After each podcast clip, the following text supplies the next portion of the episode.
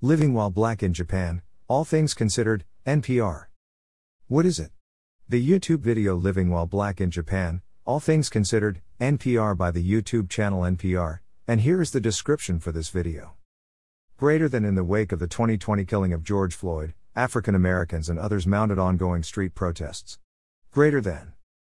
Greater than but African Americans living abroad felt the anguish as profoundly as their families and friends back home. Greater than. Greater than some have chosen to live in Japan, one of the most homogeneous nations in the world. Despite being in a smaller minority in Japan than in their home country, they express feelings of safety and freedom. Greater than.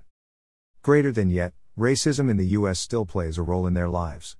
In this short film, several African Americans living in Japan discuss how their encounters with police and racism in the US played into their decision to live abroad and how leaving the US changed their perceptions of who they are and their connection to the country of their birth. Greater than. Greater than featuring.